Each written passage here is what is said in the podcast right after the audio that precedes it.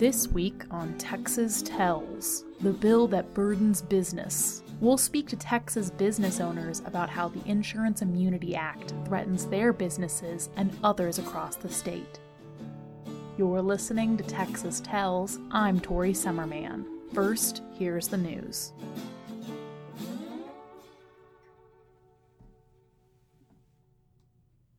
The House Insurance Committee approved Representative Ed Thompson's HB 335 this month. In a big step towards a safe Texas, the bill protects Texans against junk policies that strip the policyholder of any meaningful protection for themselves or others on the road. For a third straight year, Texas insurance companies reported strong profits, yet the Texas consumers haven't felt the effect the National Association of Insurance Commissioners reported that Texans are paying the third highest homeowner insurance rates in the nation.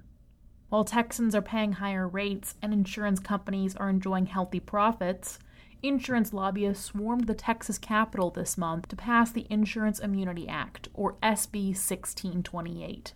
The bill eviscerates crucial policyholder protections that are designed to force insurance companies to pay claims fully and fairly. This Wednesday, the Senate debated and ultimately passed the dangerous legislation. A number of last minute amendments were accepted by the bill author, Senator Larry Taylor. While some of the amendments showed improvement and compromise, the final version of the bill robs consumers of crucial legal protections. In response to many questions about the purpose of the bill, bill author Senator Larry Taylor stated his intent was to benefit consumers. However, he did not address concerns that consumers would be unable to hold their insurance companies accountable and would be forced to accept low, slow, or no payments from their insurance company.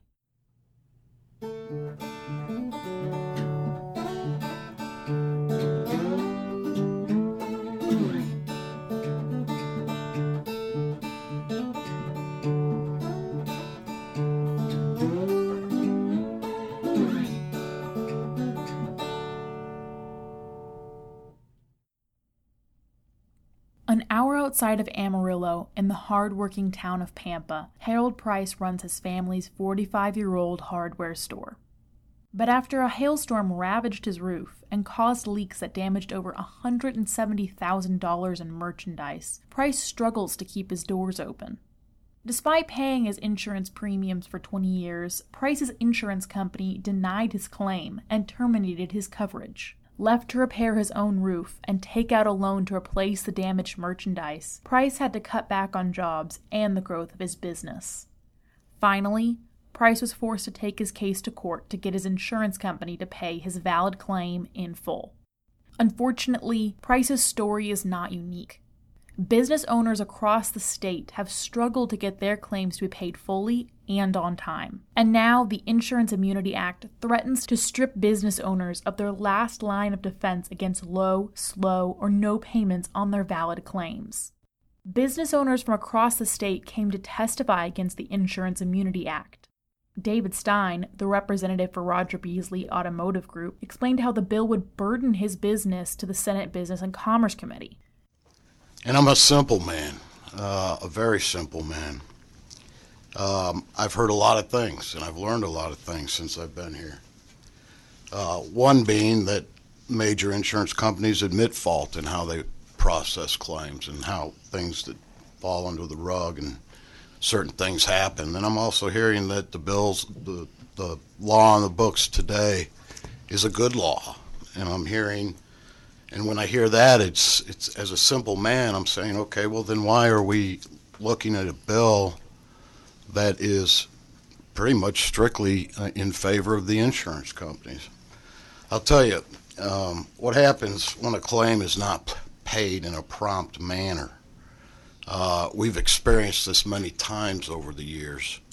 Um, in the past 25 years, we've probably dealt with 15 hail cases. Um, and the last one was catastrophic. It was near uh, $8.5 million. Uh, unfortunately, they got the numbers wrong. Unfortunately, we had to go back and forth and, and result in four or five months of arguments. And they missed about $750,000 in damage. So we had to go through that process.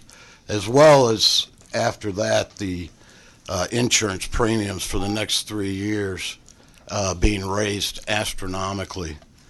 Um, how many business owners, um, let alone the common uh, policyholder, the common consumer, are versed in insurance law? I mean, even the people speaking today, very few. Uh, adding this entirety of, of this bill uh, is going to make it even harder for the common person, the common policyholder. What happened to the accountability of the insurance companies? You know, we've heard a lot about accountability, and uh, I think I think we've we've learned what that accountability is. They know they have problems they need to fix, and uh, everybody else thinks the law is good. So I'm glad this bill is in this this room because all of you uh, understand business, and and it's a good place for it to be. Um, as you know, there are a lot of car dealers in the state of Texas, uh, probably every single district. And, and truthfully, I do not know one of them, and I know a lot of them, that would be in favor of this. I don't see anything good in it whatsoever. I have a few more minutes? Just a second. Where in this bill does it protect families? Where in this bill does it protect the small businesses, the medium or large businesses? Nowhere. In fact, it requires policyholders to swear amount of damage is true even if they don't know. That's what I'm talking about the common person. They don't know the laws. And I'll end with this. This bill makes it very clear that the insurance company has no risk whatsoever. And I just think that it should be removed in its entirety. Harold Price also testified before the committee, sharing his struggle to keep his hardware store open.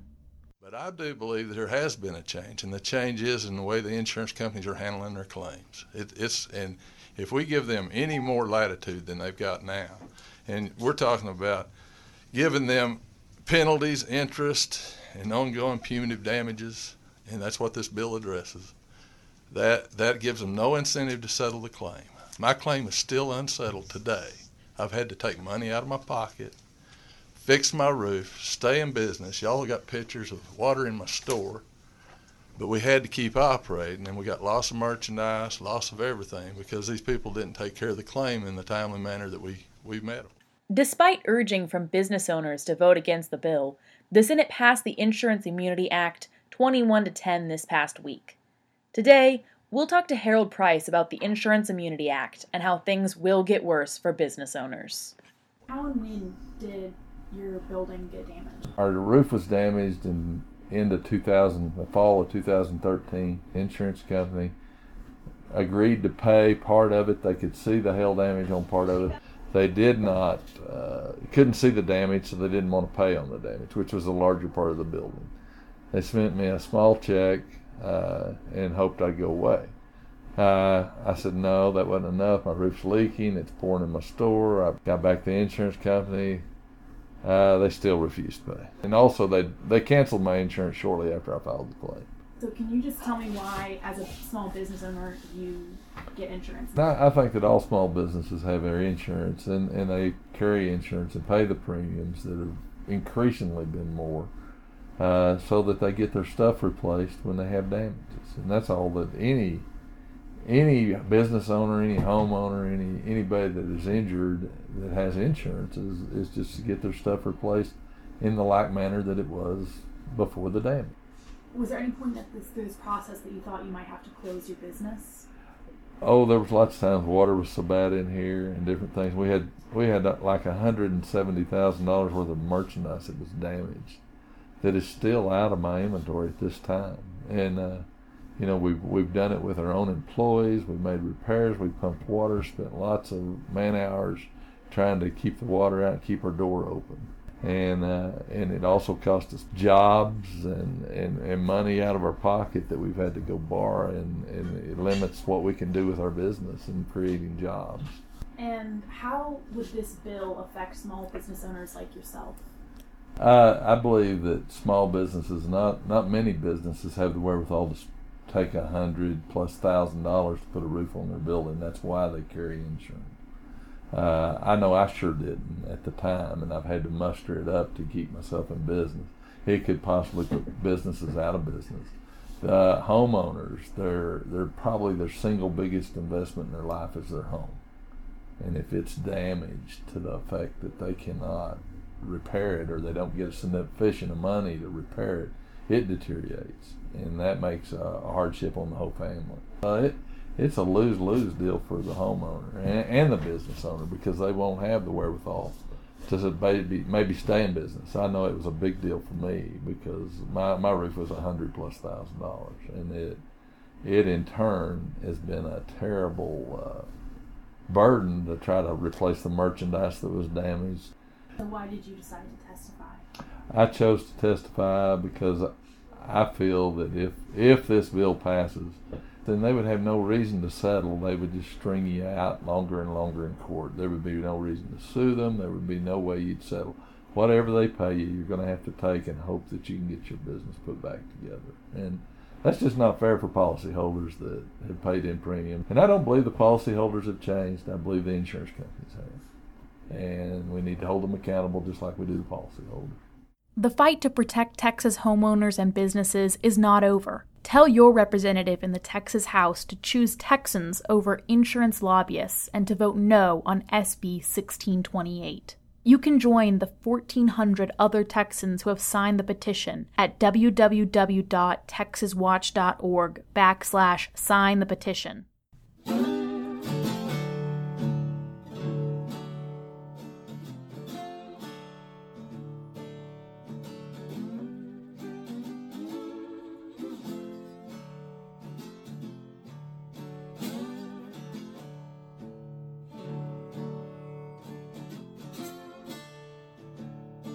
That's all we have time for today. We hope you'd enjoyed this episode of Texas Tells.